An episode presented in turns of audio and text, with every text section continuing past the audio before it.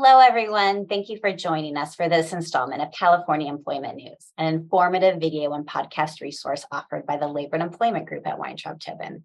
I'm Meagan Bainbridge and a shareholder in the firm's Labor and Employment Group.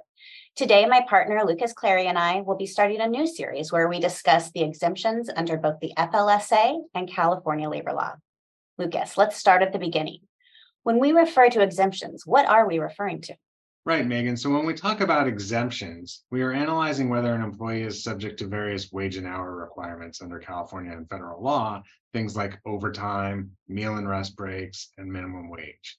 The general rule is that most employees are what we consider non-exempt, which means they are entitled to these things. They're entitled to receive overtime, for example, at one and a half times their regular rate of pay for all hours worked above 40 in a work week, eight in a work day, or on the seventh consecutive day worked in the same work.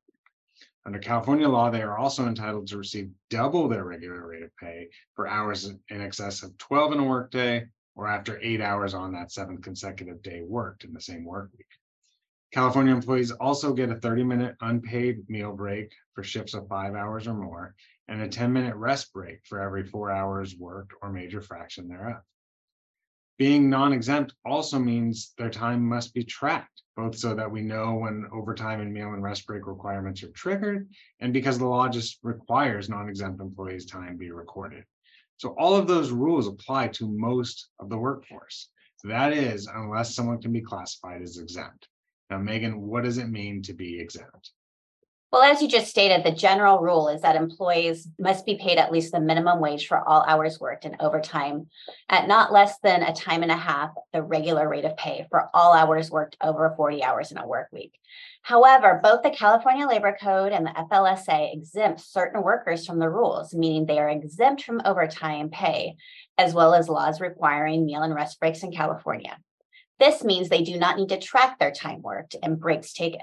Importantly, in California, to meet most of the exemptions in 2023, the employee must make at least two times the minimum wage, which right now is at least $64,480 a year.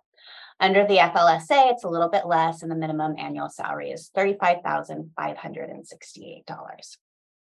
In addition to meeting the salary requirements, the various exemptions must also meet certain job duty tests. While there are a few different exemptions, most of the employees who will qualify for these exemptions work jobs that are considered to be more executive or professional level jobs. The three main exemptions are the executive, the professional, and the administrative uh, work exemptions. There are also exemptions for employees who are engaged in sales as well as computer professionals.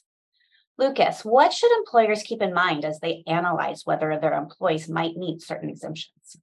Right. So I think the starting point is always going to be the duties that the employee is performing. While each of the exemptions that you just described, Meagan, have different standards that have to be met for an employee to be exempt, uh, they all have a duty focused component, meaning what is the employee doing in their job and are they doing tasks that meet the required exemption? And I think the most important thing to keep in mind when looking at that is that employers should be looking at the actual work that an employee, an exempt employee is performing on a day-to-day or week-to-week basis. It's not sufficient to just look at the name of the position, for example. Just because someone has a title of manager does not mean they will automatically meet the managerial executive exemption if they don't otherwise uh, work, perform duties that meet the test. So a good starting point is an employee's job description, if you have one, is that will list out the duties they are expected to perform. Uh, but you can't stop there. And the reason is the employee's actual duties worked are always going to trump over what the job description says. And sometimes there can be a variance between those two things, um, what's listed in the job description and what the employee is actually doing. This variance could be because their duties evolve over time and the job description hasn't been updated, or maybe they're just not doing work that is directly aligned with what the job description says. Uh, so these are also good reasons for employers to periodically audit their exempt classifications from time to time as well. Um, and in particular, if an employee's job changes for any reason. Thanks, Lukas. That's great advice. And that does it for today. We hope you will continue to join us on this series as we explore the various exemptions. You can continue to find California employment news on our blog at the lelawblog.com and wherever you listen to your favorite podcast. We'll see you next time.